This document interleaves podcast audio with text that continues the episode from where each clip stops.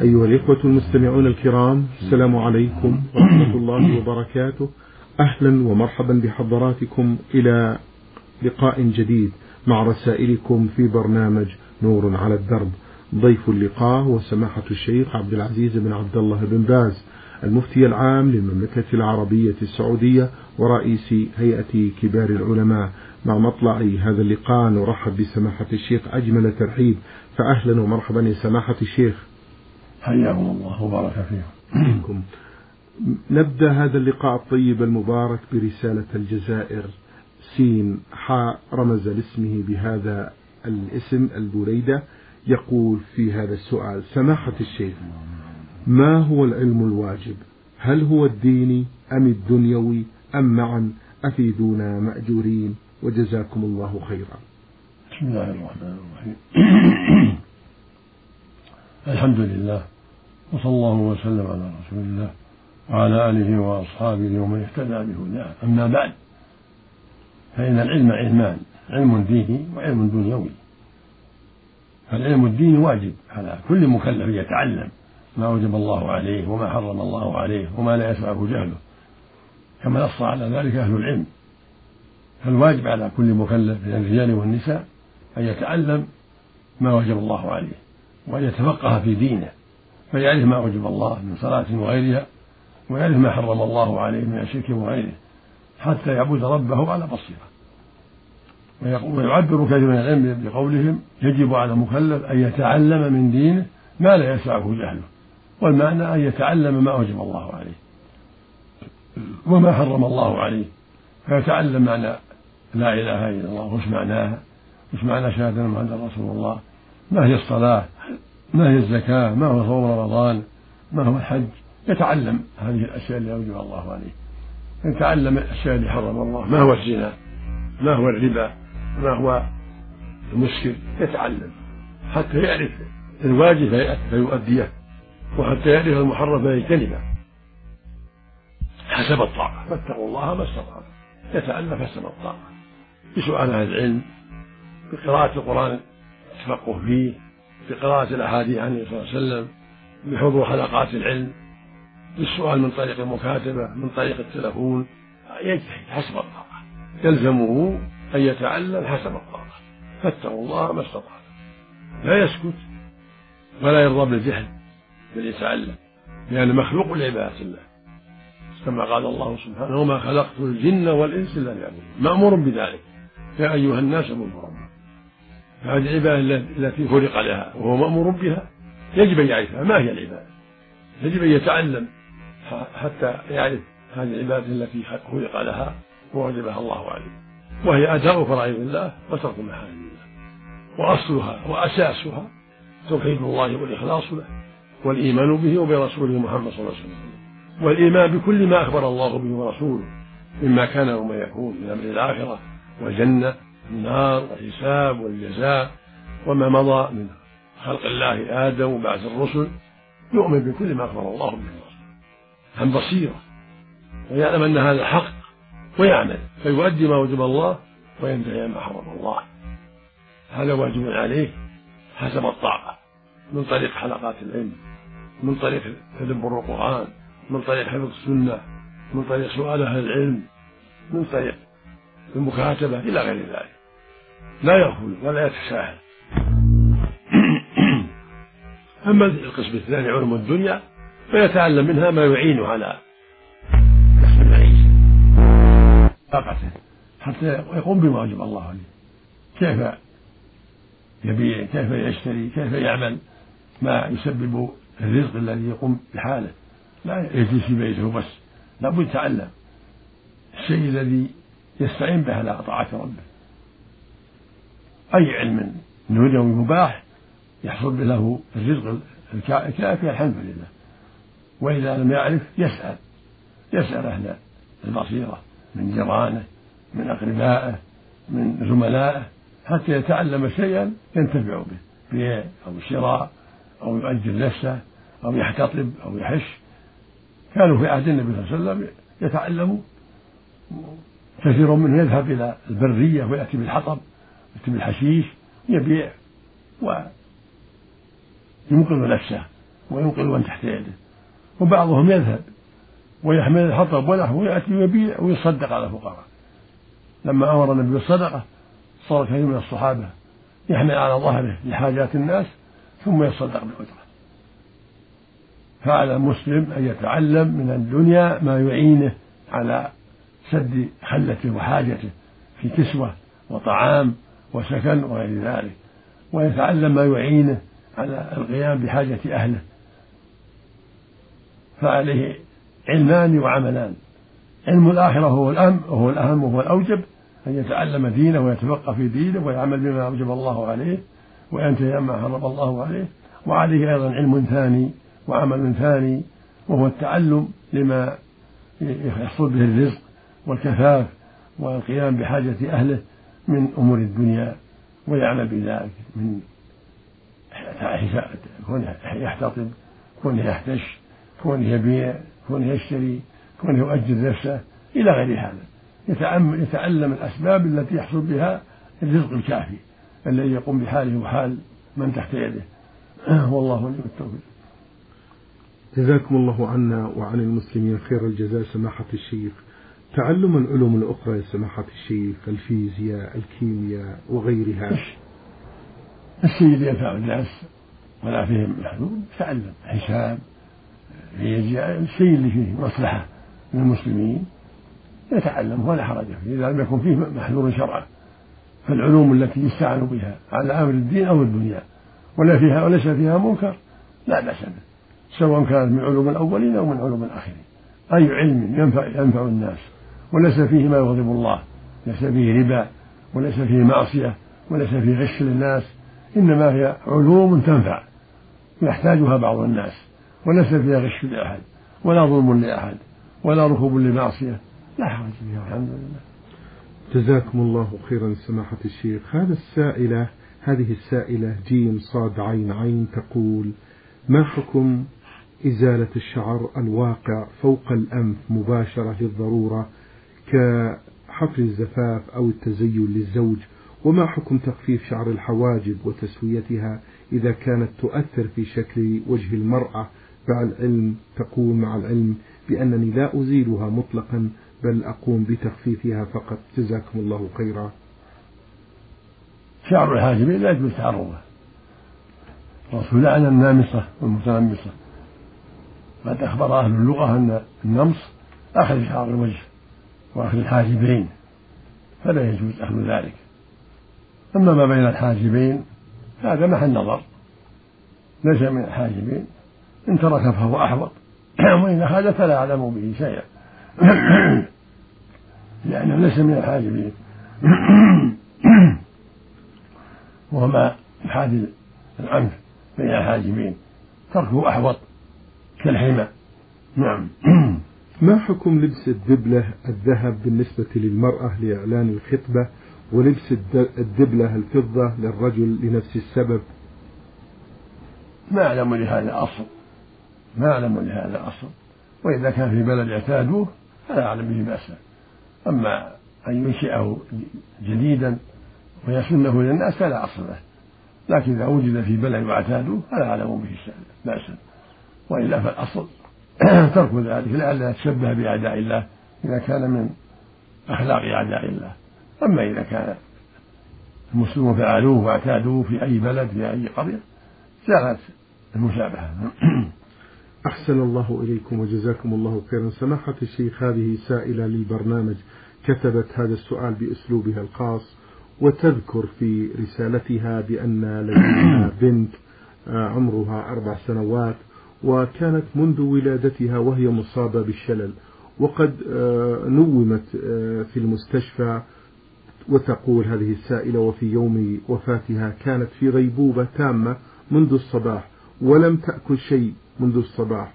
ولقد قمت بإعطائها بعض الحليب خوفا عليها من الجوع. وأول ما شربت هذا الحليب طلع من فمها وفارقت الحياة. وفي الحقيقة بأنني لم أعرف أنها ماتت إلا بعدما شاهدتها أو ما شاهدها الطبيب لأنني لم أشاهد أحد يموت أمامي سوى ابنتي هذه الصغيرة وقد حدث هذا قبل 16 سنة تقريبا فهل علي كفارة في ذلك؟ علما بأنني لا أريد أن أعطيها هذا الحليب إلا لخوفي عليها من الجوع. أرجو إفادتي سماحة الشيخ. ليس عليك شيء أنت محسنة. والله يقول سبحانه ما على المحسنين من سبيل. وأنت بإعطائها الحليب محسنة فلا حرج عليك ولا بأس. أجلها وتم والحمد لله. نعم. جزاكم الله عنا وعن المسلمين خير الجزاء. هذا سائل للبرنامج أبو عبد الله الشمري من الرياض له مجموعة من الأسئلة. يقول سماحة الشيخ بعد الطواف والانتهاء منه والصلاة والذهاب إلى ماء زمزم ذهبت مباشرة إلى المسعى ولم أرجع إلى الحجر الأسود لعدم علمي بذلك فهل في هذا شيء؟ ليس في هذا حرج. المر على الحجر الأسود مستحب وليس بلازم. فإذا طافوا فذهب إلى المسعى ولم يمر على الحجر فلا بأس. لا سيما والغالب أنه يكون مكثور المطاف وفيه مشقة. فالحاصل أنه لا لا حرج. إذا لم يمر على الحجر ولو كان في الساعة. إذا ذهب للسعي رأسا فلا حرج في ذلك لأنه مسحب فقط.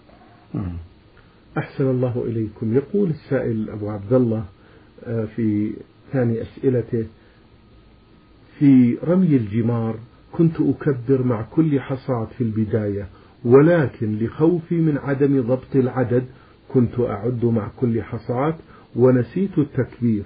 وكنت أرمي عن نفسي وعن موكلتي فما الحكم في ذلك؟ التكبير مستحب وليس بلازم. إن كبرت فهو الأفضل ولا ما يضر الرمي صحيح.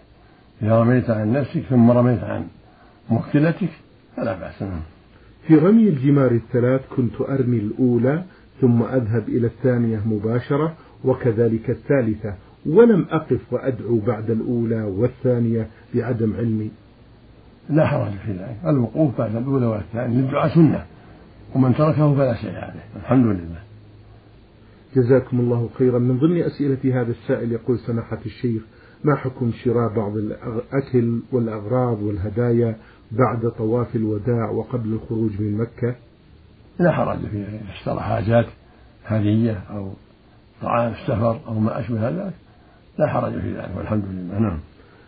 أحسن الله إليكم. يقول هل صحيح بأنك عندما تريد عقد نية الإحرام سواء كان ذلك للعمرة أو للحج بأنه لا بد أن تمسك بكل شيء تريد أن تستخدمه أثناء الإحرام من نقود ولوازم شخصية؟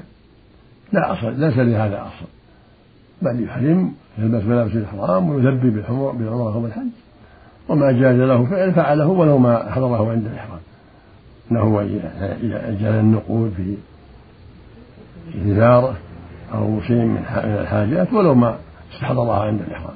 هذا شيء لا أصل له. إنما يغتسل أفضل ويتوضأ يصلي ركعتين إذا تيسر ويلبي بالعمرة أو بالحج وينويها بقلبه ويقول اللهم لبيك عمرة وإن كان حج اللهم لبيك حجة ولو ما استحضر الأشياء اللي يشيلها معه. وإذا استحضرها بعد ذلك بعدما ركب طلب النقود أو طلب متاع آخر وحمله معه لا شيء لا شيء في هذا والحمد لله نعم. أحسن الله إليكم في آخر أسئلته يقول سماحة الشيخ عند الميقات قمت بالاغتسال والتطيب ولبست ملابس الإحرام ورشيت بعض الطيب على ملابس الإحرام وذلك قبل أن أعقد النية بالإحرام وذلك لجهل مني فما الحكم؟ في المستقبل لا تفعل ما دام جاهل ما عليك لكن في المستقبل لا تطيب الإحرام. أنت فقط. ثم النساء والرجال لا تطيبهم. ولا سيما بما له لون كالزعفران والورس. أما غيرهم غيرهما فالأمر أسهل لكن تركه أولى وأحوط. النبي قال لا تلبسوا لا تلبسوا لا تلبسوا شيئا مسه الزعفران أو الورس. لأنهما طيب له له له لون وله صفة. أما الأطياب اللي ما لها لون تركها أحوط أيضا. لا لا لا يجعلها في الإزار ولا في الرداء إنما الطيب يكون في رأسه وبدنه. نعم. أحسن الله إليكم يا سماحة الشيخ. من السودان السائلة التي رمزت لاسمها بألف ميم عين تقول في هذا السؤال هل يجوز للمرأة المطلقة أن تسكن مع مطلقها في منزل واحد من أجل أولادها؟ هذا فيه تفصيل. إذا كان سكنها في البيت لا خطر فيه ولا يخشى منه. وقوع المحرم بينها وبين زوجها الذي قد بنت منه بالطلاق الأخير الثالث أو بخروجها من العدة إذا كان لا لا خشية في هذا بأن كان في البيت ناس كثير وصار لها عزلة ولزوجها وآله عزلة أو في عزلة أخرى. المقصود إذا كان في مكان ليس فيه خطر. ومعها غيرها وليس هناك خلوة وجلست مع أولادها مع تحجبها عنه إذا كانت قد حرمت عليه بالبينونة بخروجها من العدة أو بكونه طلقها آخر الثلاث فلا حرج في ذلك. أما إن كان بقاءها في البيت في شبهة وخطر فلا تبقى معه. إذا كان يخشى أن يخلو بها فإن هذا فيه شر ووسيلة إلى الشر وظن السوء. فالواجب أن تكون بعيدة مع أولادها في بيت آخر. أحسن الله إليكم سماحة الشيخ. السائلة أم خالد من الباحة. استعرضنا سؤالا لها وفي هذا السؤال تقول أنا أوتر قبل النوم خوفا من أن أنام ولا أوتر اقتداء بقوله صلى الله عليه وسلم أوتروا يا أهل القرآن. وإذا حصل ونهضت قبل الفجر فإني أصلي أربع أو ست أو ما تيسر لي من الركعات ولكنني لا أوتر لأنني أوترت قبل النوم فهل عملي هذا صحيح؟ نعم هذا العمل صحيح. الإنسان إذا خاف أن لا يقوم من آخر الليل يوتر أول الليل. وإذا يسر الله القيام في آخر الليل يصلي ما تيسر اثنتين أو أربعة أو ستة أو أكثر يسلم من كل اثنتين. يقول النبي صلى الله عليه وسلم من خاف أن لا يقوم من آخر الليل فليوتر أوله. ومن طمع أن يقوم آخر الليل فليوتر آخر الليل. فإن صلاة آخر الليل مشهودة وذلك أفضل. وقد أوصى النبي صلى الله عليه وسلم أبا هريرة وأبا الدرداء بالإيتار قبل النوم. الإيتار قبل النوم من باب الحزم إذا كان يخشى أن لا يقوم من آخر الليل. أما من كانت عنده ثقة أو يغلب على ظنه أنه يقوم آخر الليل فالوتر في آخر الليل أفضل وإذا أوتر في أول الليل ثم يسر الله له القيام في آخر الليل صلى ما تيسر ثنتين ثنتين ولم يعين الوتر. الوتر الأول كافي. أحسن الله إليكم سماحة الشيخ. في ثاني أسئلة السائلة أم خالد من الباحة تقول سماحة الشيخ في أثناء السجود وبعد التسبيح أدعو بأدعية عارضة أي من الحياة مثل أن أدعو بالمغفرة لي ولوالدي أو أن يحفظ لي. تقول السائلة في أثناء السجود وبعد التسبيح أدعو بأدعية عارضة أي من الحياة مثل أن أدعو بالمغفرة لي ولوالدي أو أن يحفظ لي أولادي وهكذا فهل هذا يبطل الصلاة؟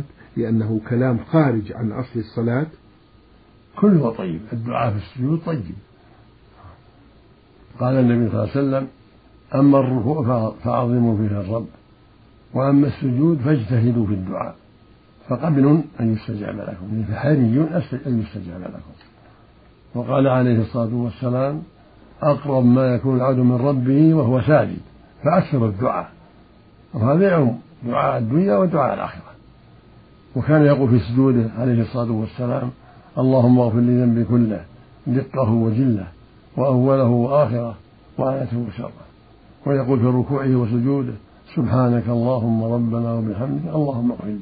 فإذا دعا الإنسان في السجود فيما يتعلق بالآخرة والدنيا فلا بأس. اللهم اغفر لي وارحمني. اللهم أصلح ذريتي. اللهم أصلح زوجي. اللهم اغفر لي والدي اللهم ارزقني رزقا حلالا إلى غير هذا لا كله طيب في السجود. أحسن الله إليكم سماحة الشيخ. هذا سائل أرسل بمجموعة من الأسئلة. السائل حميدان الصبحي يقول ما حكم من نسي إقامة الصلاة ولم يذكر إلا بعد قطع التكبيرة؟ هل يكمل الصلاة؟ آه. يقول ما حكم من نسي إقامة الصلاة هل يكمل الصلاة أم ماذا يفعل؟ وما حكم الصلاة التي صلاها بدون إقامة؟ وجهونا سماحة الشيخ. لا حرج عليه في ذلك. تسقط والحمد لله. لأنها فرض كفاية. فإذا لم يقيم الصلاة فلا حرج عليه. وصلاته صحيحة. ولا ينقضها لأجل الإقامة. بل يستمر ويكملها والحمد لله. نعم. يقول السائل أنا في بعض المرات أنسى في أذان الفجر قول الصلاة خير من النوم. أذكر بعد أن أنتهي من الأذان ماذا علي في ذلك؟ سنة. في صلاة أذان الفجر فإذا ذكرتها قريبا فأتي بها ثم أعد الله أكبر الله أكبر لا إله إلا الله. وإن أعدت الأذان كله فهو طيب وحسن لأنها سنة مهمة. يعرف بها أذان الفجر وطلوع الفجر. والنبي صلى الله عليه وسلم أمر أن تجعل في أذان الفجر. الصلاة خير من النوم. نعم. السائل يقول في هذا السؤال سماحة الشيخ أنا رجل أبلغ حوالي السبعين وعلي أشهر لا أعرف عددها من رمضان. لم أصمها حتى اليوم وأنا بصحة جيدة والحمد لله وأعيش في البادية. وأفكر بأن أكفر عن ذلك ما الحكم؟ وهل يجب علي الصوم؟ يجب عليك أن تصوم ما فرطت فيه. عليك أن تصوم وتطعم عن كل يوم مسكين نصف صاع عن كل يوم كيلو ونصف. لأنك مفرط أخرت الصيام بغير عذر. فعليك التوبة إلى الله وقضاء الشهور الماضية من رمضان. وإطعام مسكين عن كل يوم إن كنت تقدر عندك ما تستطيع الإطعام مع التوبة والإستغفار. وهذا خطأ عظيم وتفريط كبير. نسأل الله لنا ولك الهداية. أحسن الله إليكم يا سماحة الشيخ. هذا سائل للبرنامج يقول ما الفرق بين الحلم والرؤيا؟ الحلم هو الرؤيا لكن يطلق. الحلم على ما كان من لعب الشيطان وإلا يقال حلم ويقال رأى. فالرؤيا الصالحة من الله والحلم من الشيطان. يعني ما يكرهه الإنسان هذا من الشيطان. وما ليس بمكروه فهو من الله. ولهذا في الحديث الصحيح الرؤيا الصالحة من الله والحلم من الشيطان. فما رأى فإذا رأى ما يكره فهذا من الشيطان. وإذا رأى ما يسر فهذا من الله عز وجل. والسنة له إذا رأى ما يكره أن يتعوذ بالله من الشيطان ومن شر ما رأى ثلاث مرات. يكتب مع هذا ثلاث مرات. ينفث ثلاث مرات. ويقول أعوذ بالله من الشيطان ومن شر ما رأيت ثلاث مرات ثم ينقلب على جنبه الآخر. فإنها لا تضره ولا يخبر بها أحدا. أما إذا رأى ما يسره فإنه يحمد الله ويخبر به من شاء. نعم. أحسن الله إليكم. تقول هذه السائلة سماحة الشيخ هل للمرأة صلاة جمعة في المسجد الحرام؟ وهل تصلي مثل الرجال صلاة جمعة؟ أم لا بد أن تصلي صلاة الظهر حتى ولو كان في المسجد الحرام. ليس عليها جمعة للمرأة ليس عليها جمعة بل عليها تصلي الظهر في بيتها. فإن صلت مع الناس الجمعة أجزأتها. إن صلت الجمعة مع الناس في المسجد أجزأتها عن الظهر كفت. وإلا فإنها تصلي في بيتها ظهرا أربع ركعات. لكن لو حضرت الجمعة في المسجد الحرام أو غيره صلت مع الناس الجمعة أجزأت وكفت, وكفت عن الظهر والحمد لله. أحسن الله إليكم. السائلة التي رمزت لاسمها بألف ميم عين تقول هل تقرأ المرأة سرا في جميع أوقات الصلاة؟ علما بأن السر في محل السر والجهر في محل الجهر من سنن الصلاة.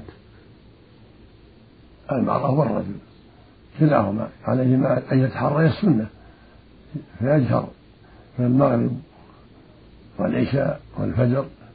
في الأولى والثانية من المغرب والأولى والثانية من العشاء وفي فريضة الفجر ويسر في الظهر والعصر وفي الثالثة من المغرب والثالثة والرابعة من العشاء. الرجل والمرأة جميعا. والمرأة ترفع صوتها إذا كان ما عندها من تخشى فتنته ما عندها إلا النساء أو ما عندها أحد أو ما عندها إلا بلوغ أو ما عندها إلا محارمها تجهر. وإن كان غير المحارم ترفع صوتها شيء خفيف في محل الجهر. لأن هذا سنة للجميع الرجال والنساء الجهر والإخفاء أحسن الله إليكم. تقول السائلة سماحة الشيخ هل يجوز العقد للفتاة بدون بدون حضور ولي أمرها وهو على قيد الحياة؟ يقول النبي صلى الله عليه وسلم لا نكاح إلا بولي. ليس لأحد أن يعقد على امرأة بدون وليها. لا صغيرة ولا كبيرة. لا نكاح إلا بولي. يقول صلى الله عليه وسلم لا تزوج المرأة نفسها ولا تزوج غيرها. ليست محرما لنفسها ولا لغيرها. وعليها أن تطلب من وليها أن يزوجها أو يوكل إذا كان له شغل أو بعيد يوكل من يقوم مقامه. ووليها أقرب الناس إليها من العصبة أبوها ثم جدها وإن علا ثم ابنها وابنها وإن نزلوا ثم الأخ الشقيق ثم الأخ لأب ثم ابن الأخ الشقيق ثم ابن الأخ لأب. ثم العم الشقيق ثم العم لأب ثم ابن العم الشقيق ثم ابن العم وهكذا الأقرب. فالأقرب فأقربهم وأقدمهم الأب ثم الجد وإن علا ثم بعد هذا إذا فقد الأب والجد يكون الابن القريب ثم بعده ابن الابن وهكذا. وليس لها أن تزوج نفسها وليس للأبعد أن يزوج مع وجود الأقرب. وإذا كان للأقرب عذر وكل. من يقوم مقامه.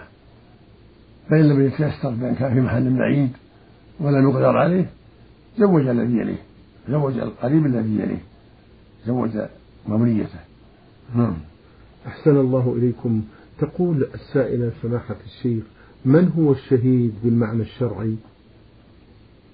بينه النبي صلى الله عليه وسلم الشهداء كثير وأعظمهم وأفضلهم الشهيد في سبيل الله المقتول في سبيل الله. ومنهم المبطون اللي يموت بالبطن. ومنهم من يموت بالطاعون هذا أيضا شهيد شهيد الطاعون. ومن يموت المبطون شهيد. مع جماعة بينهم النبي عليه الصلاة والسلام. لكن أفضلهم وأعظمهم الشهيد في المعركة. نعم. وصاحب الهدم شهيد وصاحب الحرق شهيد. والمرأة تموت بسبب الولد بسبب النفاس شهيدة. نعم. هل يمكن قول الأذكار والاستماع للمصحف المرتل من القرآن في أثناء فترة الحيض بالنسبة للمرأة؟ إيش؟ تقول هل يمكن أن أذكر أن أقول الأذكار وأستمع للمصحف المرتل من القرآن في أثناء فترة الحيض؟ نعم يستحب للمرأة النفساء والحائض أن تأتي بالأذكار الشرعية الصباح والمساء وغيرهما وأن تستمع للقرآن المسجل أو من غيرها الذي يقرأ ويجوز لها القراءة بنفسها. على الصحيح. عن ظهر قلب. لئلا تنسى. تقرأ عن ظهر قلب. لأن مدة الحيض والنفاس تطول. بخلاف الجنوب فإنه لا يقرأ حتى يغتسل. لأن مدته السيسرة الجنوب يستطيع أن يغتسل في الحال ويقرأ. أما الحائض مدة تطول والنفس مدة تطول. ولهذا الصحيح أنه لا حرج عليهما أن يقرأ عن ظهر قلب. نعم. حفظكم الله سماحة يا سماحة الشيخ استماع القرآن الكريم من الراديو والمرأة بعد ذلك تردد خلفه. هل في ذلك أجر؟ أجر عظيم. كان تنصت ولا تردد تنصت له. إذا كان يقرأ تنصت تستمع تستفيد. لأن الله يقول وإذا قرئ القرآن فاستمعوا له وأنصتوا. لا تردد معه. نعم. أحسن الله إليكم سماحة الشيخ. من السودان هذه السائلة تقول قال صلى الله عليه وسلم دعاء المسلم لأخيه مستجاب بظهر الغيب. ولأول مرة أقول لأحد ادع لي معك بالشفاء. هل يعتبر هذا واسطة بيني وبين ربي؟ لا بأس بهذا. لا قال الإنسان لأخيه ادعو لي بالشفاء وإن الله لي أن يرزقني كذا أو يرزقني الزوجة الصالحة أو لا لا بأس بهذا. ولا حرج إن شاء الله. نعم. وإذا دعا فله مثله. قال الملك الموكل الملك الموكل آمين ولك بمثله. إذا دعا لأخيه. كما جاء به الحديث الشريف. شكر الله لكم سماحة الشيخ. وبارك الله فيكم وفي علمكم ونفع بكم الإسلام والمسلمين. أيها الإخوة والأخوات أجاب عن أسئلتكم سماحة الشيخ عبد العزيز بن عبد الله بن باز المفتي العام للمملكة العربية السعودية ورئيس هيئة كبار العلماء. شكر الله لسماحة الشيخ عبد العزيز على ما بين لنا في هذا اللقاء الطيب المبارك. شكرا لكم أنتم لحسن المتابعة وفي الختام تقبلوا تحيات زميلي مهندس الصوت فهد العثمان والسلام عليكم ورحمة الله وبركاته.